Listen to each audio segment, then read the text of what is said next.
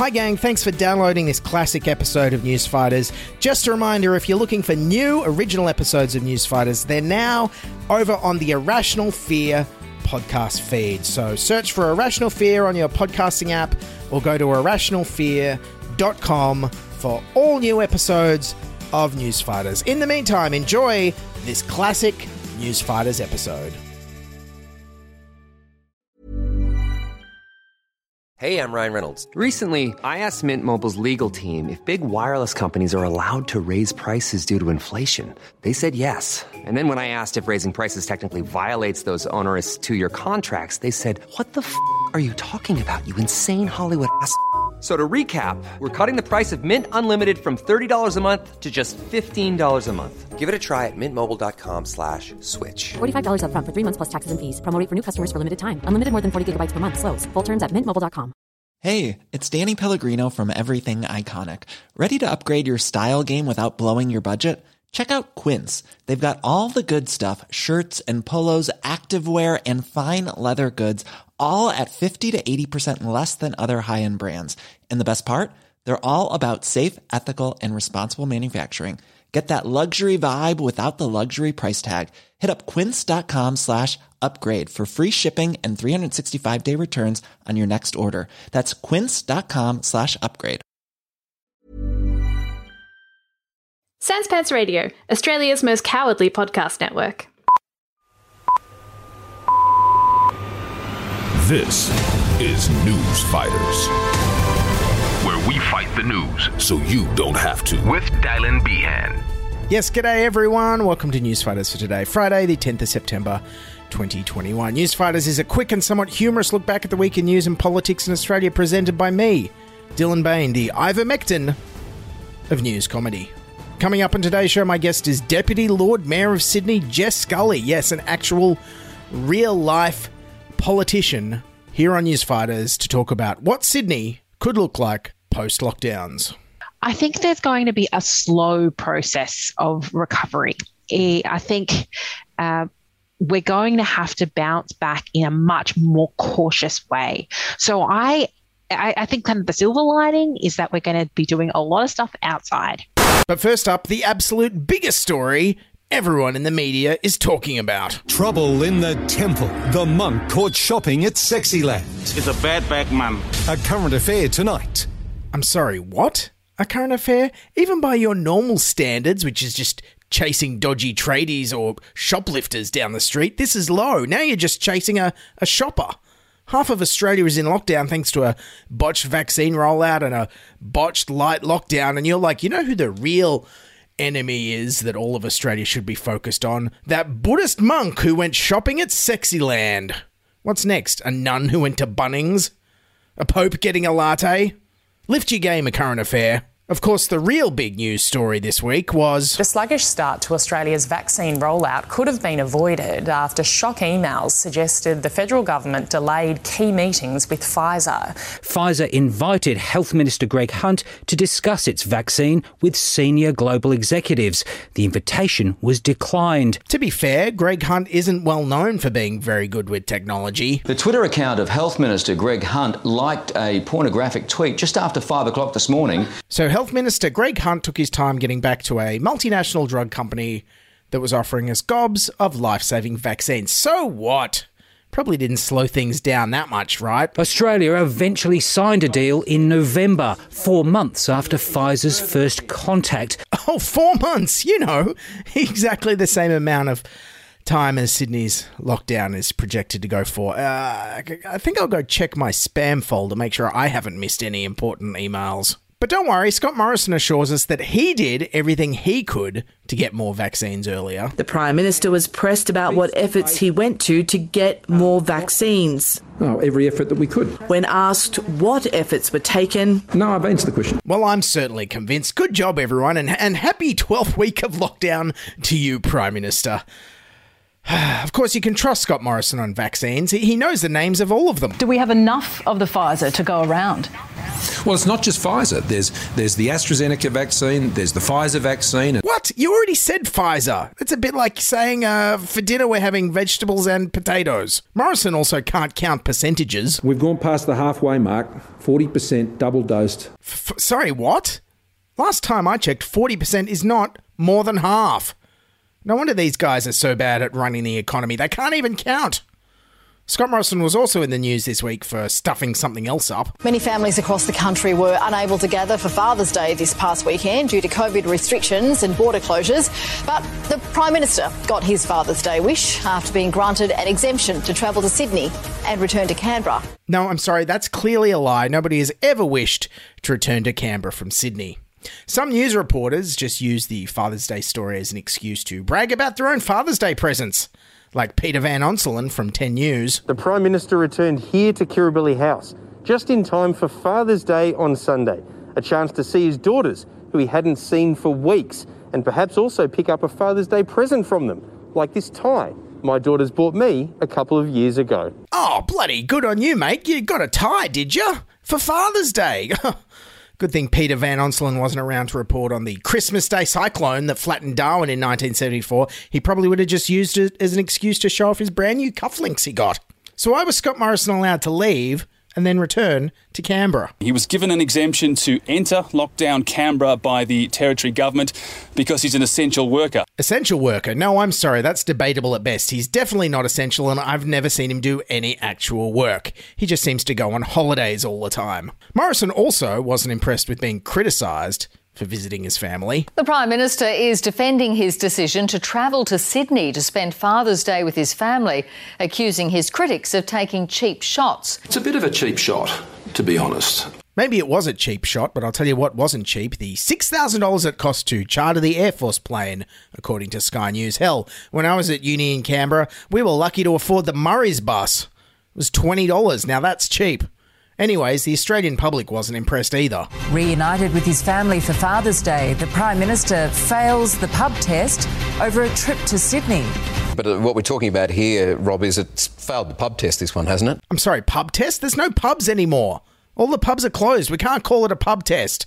At best, it's the like awkward Friday night Zoom drinks test or the pouring a beer into your keep cup and going for a walk around the neighborhood all alone test is what I've heard people are doing.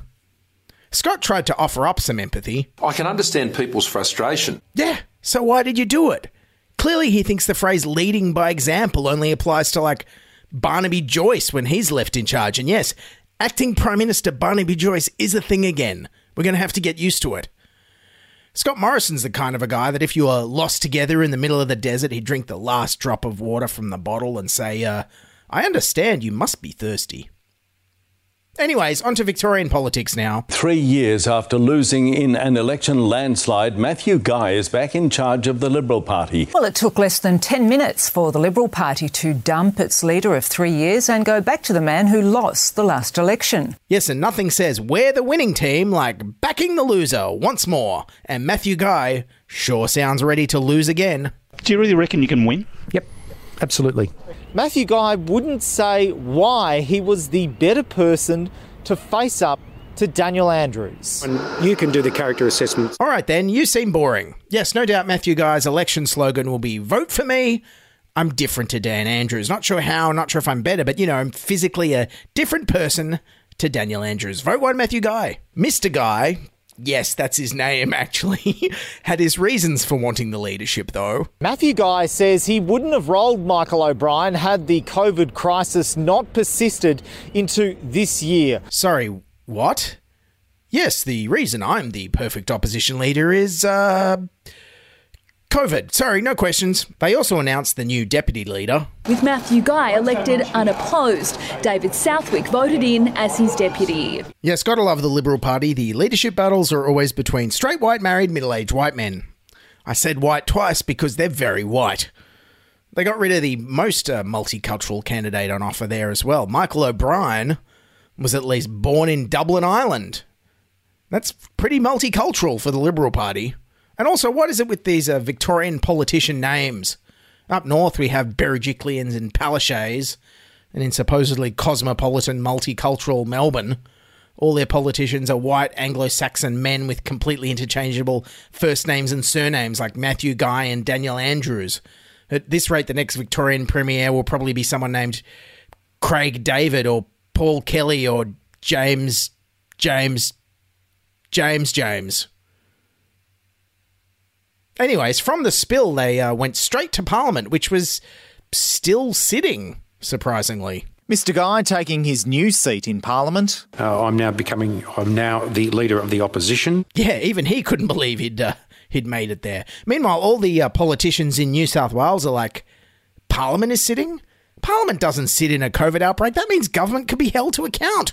That's not how it's meant to work. Also, me being from New South Wales, I'd uh, amazingly never heard of the big scandal which had previously derailed Guy's political ambitions, and it has the best name for a political scandal that I've ever heard. Nor will it stop questions about Mr. Guy's now infamous lobster with a mobster. Yes, I have no idea what uh, lobster with a mobster is, but uh, from here in New South Wales, it definitely doesn't look like a scandal. Ask ask any politician in New South Wales if they've had lobster with a mobster, and they'd be like, uh, "Let me check my diary. Yes, I had three last week." I mean, how is this a scandal? In New South Wales, we have political scandals along the lines of like an MP's secret third mistress sold the Sydney Harbour Tunnel to developers for $1 to be turned into an underground casino. And even then, literally nobody cares. It would be lucky to make page five. Lobster with a mobster. Get some real corruption, Victoria, and get back to me. Now, on to lost child news. Three year old Anthony AJ Elfalak, missing in bushland in the New South Wales Hunter region since Friday, is tonight back in his parents' arms. Yes, the little child lost in bushland has been found, but it's not all good news. And in developing news tonight, New South Wales Health has advised people who are involved in the search for missing toddler AJ Elfalak to get a COVID test and isolate. Authorities say there were people from LGAs of concern and fears there could also be exposure at a nearby monastery. Exposure at a monastery? Well, to me, that sounds like it could be the fault of. The monk caught shopping at Sexyland. It's a bad back, man. Now, on to the latest in Australia's Delta farce. Death is horrible, but we also need to put things into perspective because at the moment there are 8 million citizens who don't have a choice in how they spend their free time. And first, let's go to South Australia and their latest COVID isolation hack. Nine News can reveal COVID 19 quarantine signs must now be placed on the front doors of homes in South Australia where returned travellers are isolating for two weeks. Yes, and what could go wrong? I'm sure local neighbourhood kids in Adelaide definitely won't be egging those houses or leaving flaming bags on their front doorsteps, knowing full well the people inside can't chase them down afterwards. Good job. Judas Priest Barber is one of those flaming bags again. Also in New South Wales this week. Today, vaccinations were made mandatory for all police. Yes, finally, you can feel safe from COVID while you're being strip searched at a music festival or capsicum sprayed in the face at a protest this summer. Thanks, team. Of course, the big COVID news in New South Wales this week is Sydney siders could soon be sipping a schooner in the pub or getting a haircut, with the Premier today revealing her roadmap to freedom. Yes, that's right. Pub day is coming, and it could be before kids go back to school because, you know, priorities. Sandra Sully at 10 years couldn't help but make the good news sound depressing, though. Tonight, we know what the road to freedom looks like. It will be a hard road with more lives lost and pain to come. Yes, but pub, Sandra Sully. Pub. Pub, pub, pub. Haircuts. Pub. And look, I'm sorry. What she said sounded awfully like the tagline to like an apocalyptic Mad Max movie. The road to freedom will be a hard road with more lives lost and pain to come. Fury Road 2, Road Harder. Scott Morrison reminded us of some of the things we have to look forward to. Australia can be connected again and connected with the world. People can attend weddings. People can go and have household gatherings and birthday parties. And sadly, they'll have funerals. Yay, funerals! Oh, no, actually, uh, it turns out he might not be wrong about that. The Premier determined to push ahead and relax restrictions mid October, despite official predictions will hit the worst caseload in history at exactly the same time. Coincidentally, uh, the worst time in hospitalisation is likely to be the time that we open up, but that shouldn't stop us. Yes, because nothing makes you want to go to the pub more than overflowing ICUs. Well, at least our uh, hospital and ambulance workers will be able to have a schooner on the way home after an 18 hour shift at the Hellface Apocalypse. That's freedom, baby! New South Wales style. Yes, Gladys is saying this pub and funeral fun day will come for vaccinated people once the state reaches 70% double dose vaccination around mid October. We will get to 70% double dose uh, when people get their second dose, when people come forward to get vaccinated, and these uh, freedoms will come into place the Monday after that occurs. But the media reports that reopening at 70% wasn't the health advice the Premier was given. The Australian newspaper is suggesting this morning that Gladys Berejiklian may have uh, ignored health advice that suggested we should be reopening at the 80 to 85% vaccination uh, point. This will be the 70% instead. Wow. New South Wales prioritising the economy and reopening earlier than the health advice recommends. How? Completely expected and predictable. Well, here's hoping it doesn't lead to too many extra deaths hospitalisations and lockdowns because the New South Wales government couldn't be bothered waiting an extra couple of weeks to reopen all the Bunnings. Here's hoping. At the 11am press conference, the New South Wales Chief Health Officer Kerry Chant remained very coy on what she actually recommended to the government. Is it true that you did advise or, or push to Cabinet that you prefer an 85% rather than 70% as the oh, threshold? Look, look, let me just reframe. I'm really very excited by the way that the community is embracing immunisation. Well, that sounds like a definite yes to me. And what a complete misdirect with that answer. I mean, geez, imagine if you tried an answer like that in high school. The principal was like, uh, Dylan, was that you graffitiing the boys' toilets and smoking? And you answered, Look, let me just reframe. I'm really very excited by the way the school community is embracing the new curriculum. You'd be immediately expelled. Chant did elaborate a little and say the reopening was contingent on case numbers continuing to come down. Dr. Chant, you're comfortable with the uh, pubs and gyms opening at a 70% mark? That you're comfortable look, with that? Look, as I said, I think the roadmap map gives certainty to businesses about what it looks like. I think the Premier's been very clear that this is all contingent on us getting case numbers down. Yes, the Premier has been very clear about the case numbers going down. Sorry, what's that, Premier? So we're not suggesting case numbers are going to go down at all during this period. When you reopen, you expect an increase in case numbers. Ah, well, good to see everyone's on the same page as usual.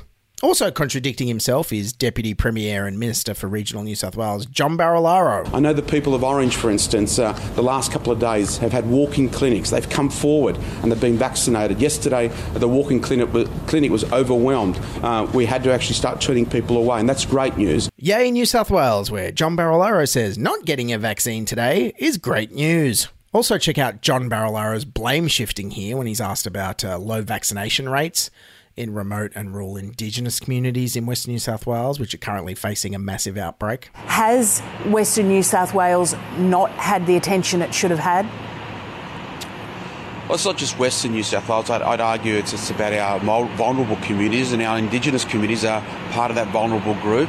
Uh, we know that the federal government's vaccination program at the start of the year identified uh, the Indigenous communities uh, part of the 1A rollout, and it, and it hadn't occurred. And uh, that's something that uh, they lost attention of. And uh, you know, we know earlier in the year the rollout wasn't anywhere where it needed to be. We're in there now.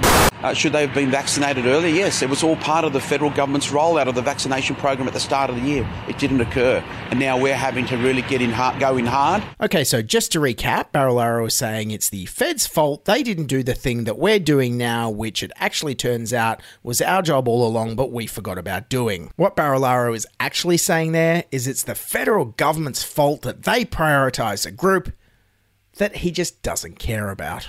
And as the Premier herself last week said, But we've also learned a lot, and I think the learnings from New South Wales uh, can be applied to other states when they go through uh, what all states will have to go through. And the most important learning is don't copy what New South Wales did.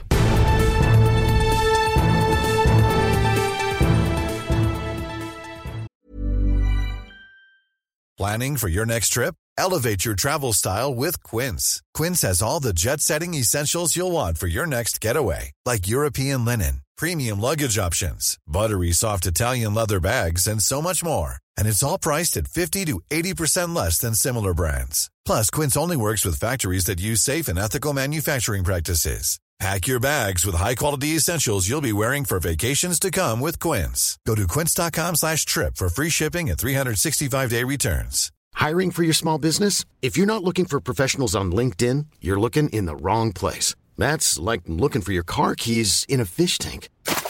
LinkedIn helps you hire professionals you can't find anywhere else, even those who aren't actively searching for a new job but might be open to the perfect role. In a given month, over 70% of LinkedIn users don't even visit other leading job sites. So start looking in the right place. With LinkedIn, you can hire professionals like a professional. Post your free job on linkedin.com slash people today. Hey, Dave. Yeah, Randy. Since we founded Bombas, we've always said our socks, underwear, and T-shirts are super soft. Any new ideas? Maybe sublimely soft. Or disgustingly cozy. Wait, what? I got it. Bombas absurdly comfortable essentials for yourself and for those facing homelessness. Because one purchased equals one donated. Wow, did we just write an ad? Yes. Bombas. Big comfort for everyone. Go to bombas.com slash ACAST and use code ACAST for 20% off your first purchase.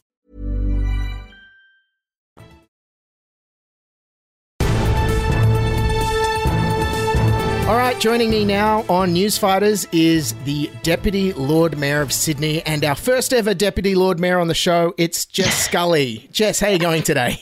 Good, Dylan. Good to be with you. Thanks for coming on the show. Now, I've wanted to have you on for a while, and when we were first organising this, it was before the lockdown happened, and a lot's changed. I read um, the Guardian was saying nine percent of jobs in Greater Sydney were lost in a month thanks to this lockdown. What is what is Sydney going to look like post lockdown, and what kind of things? How's the city going to change? How are we going to rebuild from this?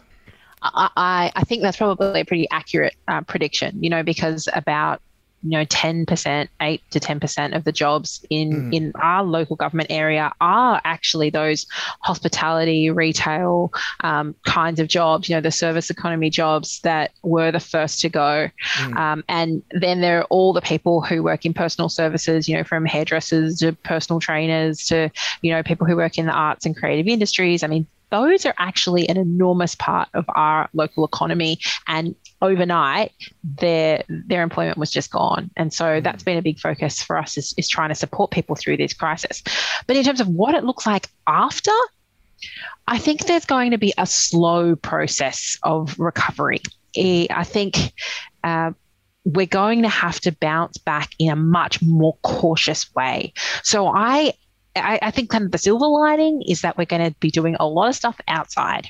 Yeah. Uh, we're going to see more dining, drinking, I think more retail outside. Right. I'm imagining that we're going to have, you know, over the past uh, year, we've been reclaiming uh, car spaces and footpaths and turning them into places for people to hang out and socialize and play music.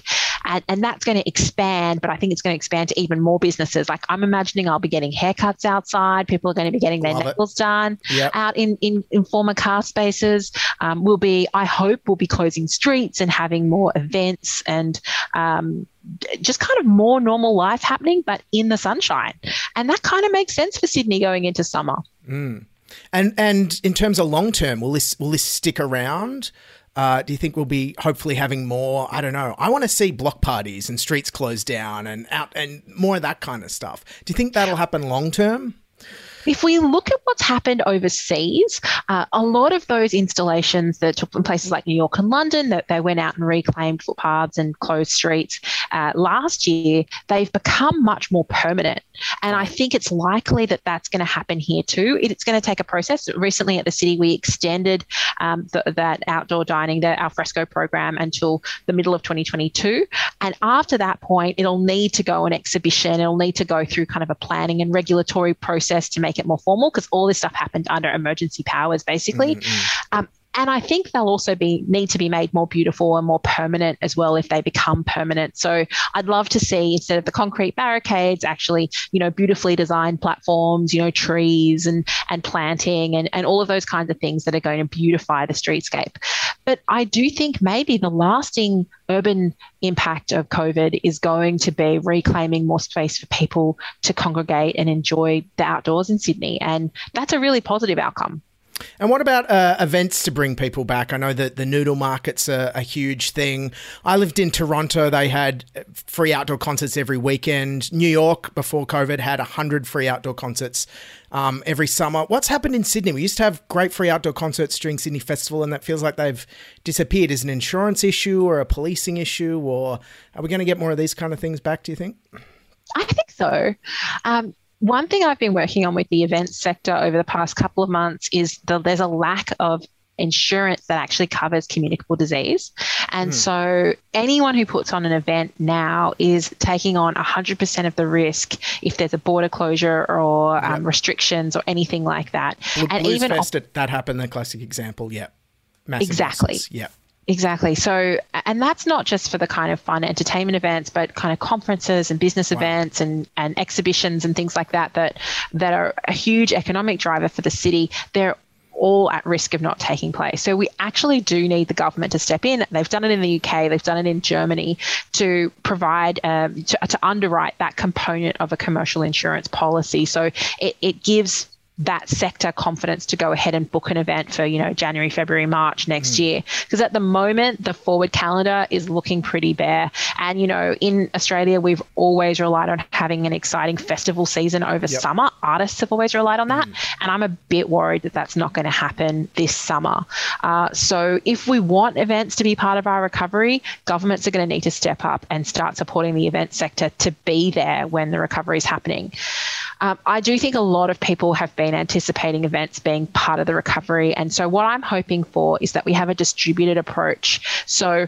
rather than kind of big blockbuster events, to actually have smaller um, and more manageable niche events. You know, I would love to see a festival in Surry Hills, in Newtown, you know, in Redfern, rather than, you know, a huge thing at the domain. Because I kind of think the other big mindset shift that comes post COVID and post lockdown is everything used to be about the biggest event with as many people as you get through the gate. It's not going to be like that anymore. We have to go for more niche, manageable, um, and and I suppose COVID safe events need that level of um, uh, to be to be more niche actually, mm. so that they're manageable, which is kind of great for emerging musicians, for subcultures that that can't attract massive crowds either. So maybe it will lead to a, a flourishing of more niche offerings being supported as well.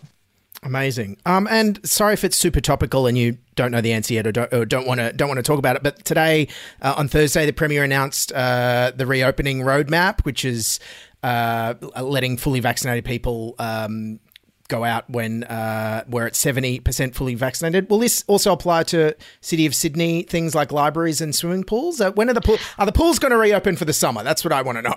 I'm really hopeful. Yeah, I, yeah. I, read that quite excitedly, and it does seem like um, that the, there will be an we will be able to make decisions about opening. Mm-hmm. Um, one of the challenges we have is that, of course, it's not financially viable to open a lot mm. of facilities um, at, at those restrictions. So we will have to continue to um, kind of take a haircut in terms of, of making revenue and and make, you know mm-hmm. so it'll it'll cost us more to keep the pools open and run them. It's limited but I, capacity, yeah.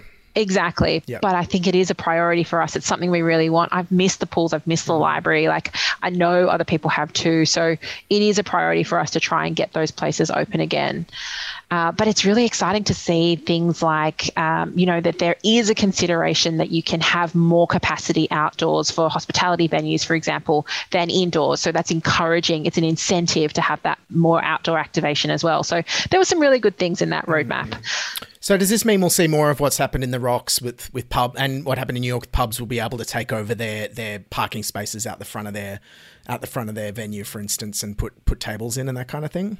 I think so. I do think there's a lot of work, kind of regulatory work that needs to happen to enable that. I mean, some really good, there's some really good uh, stuff that's already happened. So now your liquor license follows you out onto the footpath for a venue, which is was a hurdle for a while. Mm-hmm. Um, we've now made it possible for entertainment licenses to also flow out so that there's no issue around having entertainment in those spaces. But you know what? Things like noise complaints still apply. Mm. Um, you don't have soundproofing. You don't have the the same level of control as a venue as you do when you've got performers indoors or when you've got patrons indoors. So I think there's going to have to be both a community, a change in the community and how we uh, live with uh, urban sound and entertainment sound, uh, and because we've gone from being having this very very quiet period of of the lockdowns to what is going to be a much noisier city because more stuff is going to be happening outdoors, right? And then I think we actually need the state government to to look finally at noise regulation and complaints and how do we manage that in a way that's consistent and fair for everyone in the process because noise complaints is an absolute mess the whole area is a nightmare right so councils are compliance organisations. We have to respond to complaints. Police respond to complaints. There are other entities like liquor and, ga- uh, liquor and gaming who respond to complaints. Um, it's you know there's been some talk over the past few years about the um, inconsistency and the hmm. overlap of different government departments around noise complaints, but no one's actually solved the problem yet. And we need the state government to solve the problem, I think, for this summer.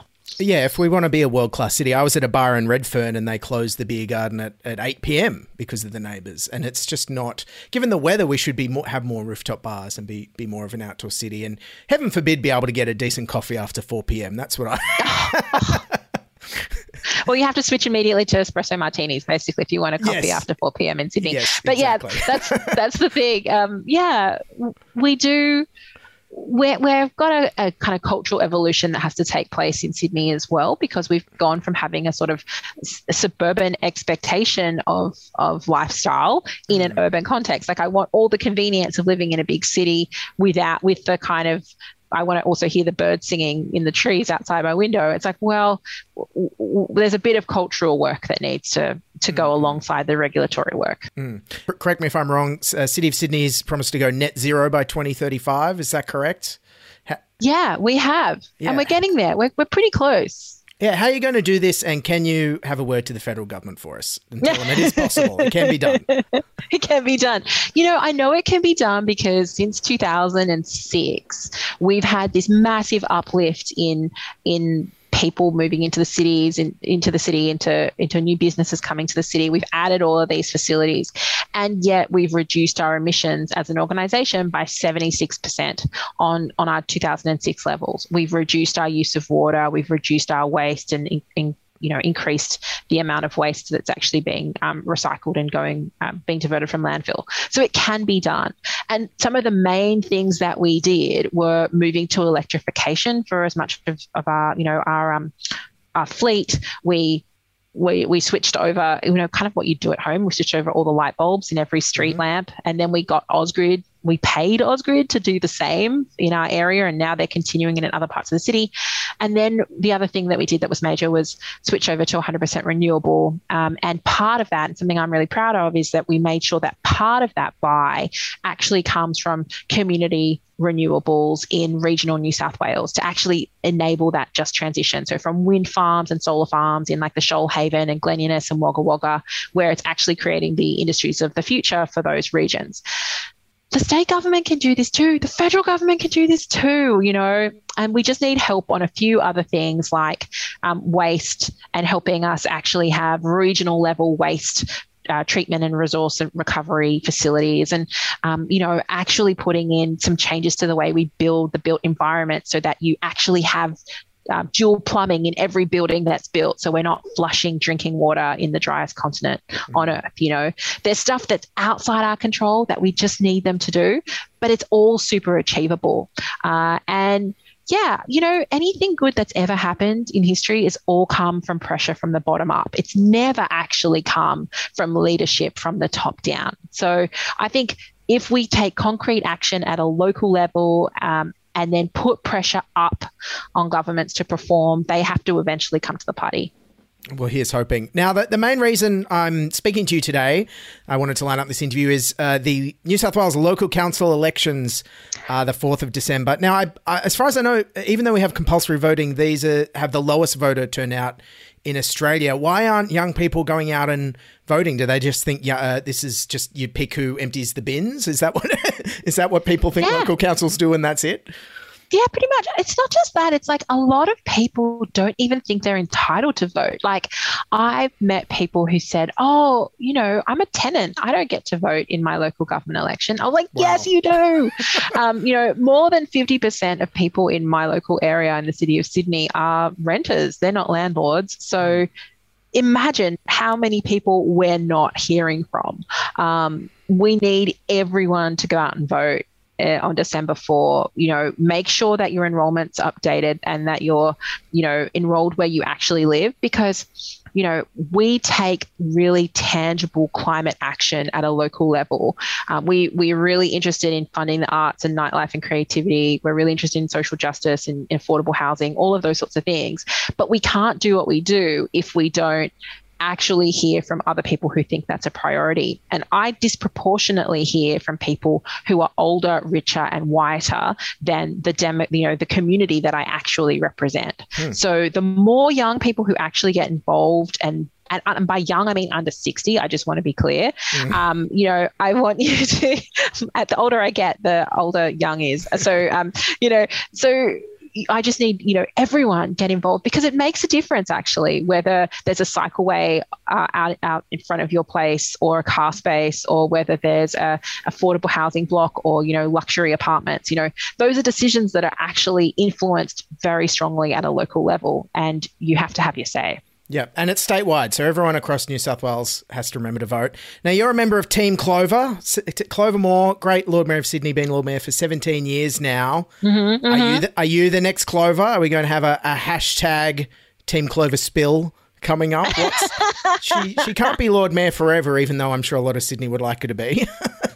Oh, she's amazing. I mean, I just am so blown away constantly by her energy and her her enthusiasm you know, after like she's been in this game for 40 years. Like she got mm. elected to local government in 1980. Um, and then she was then she represented Sydney, you know, in state parliament as well. And she's been through like more premiers and prime ministers than like you can imagine and yet she's kind of continues to provide this consistency and leadership and um, and stability for sydney that i think is really important so i've been really privileged to learn from her and understand and get that sort of depth of knowledge. Like sometimes we can have a bit of a goldfish mm-hmm. experience mm. as new generations come through the city. So it's been really awesome, you know, learning how how that works and seeing what it takes. Brilliant, brilliant. All right, so the message is everyone go out and vote on the 4th of December. Yes, please, everywhere, wherever you are. And you know what? A lot of people sometimes are still enrolled, like in the last place they lived, or you know, at their parents' house, or like, you know, just make sure you're enrolled where you live because where you live, local politics matters. Absolutely. And if you can't vote in person because you're scared of COVID, I assume there's other ways to vote. You can is, we reckon this is going to be, yeah, there's e voting. Oh, wow. uh, so you actually be able to vote online. Um, there'll be postal voting, and there'll also, of course, be, I think, in person voting is, is also really likely. But I think most people who can are probably going to vote online.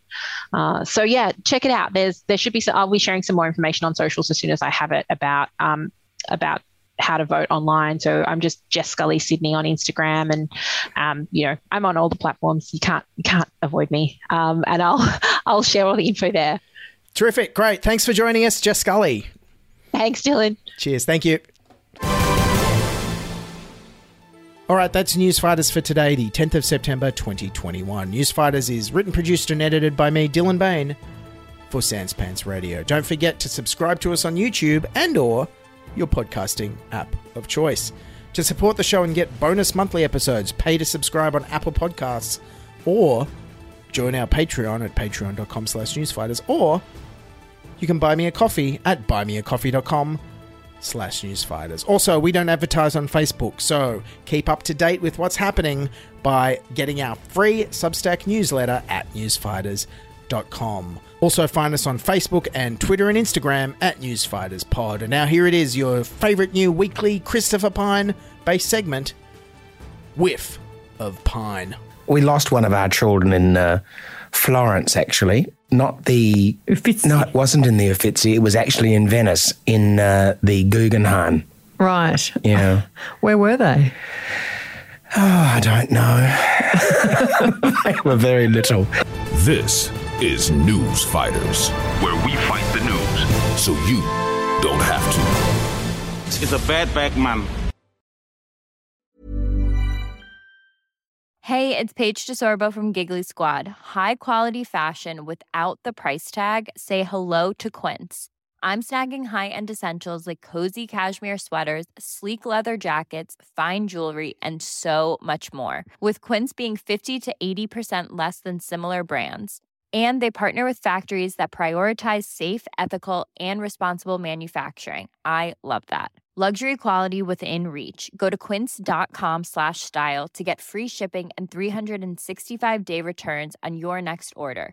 Quince.com slash style.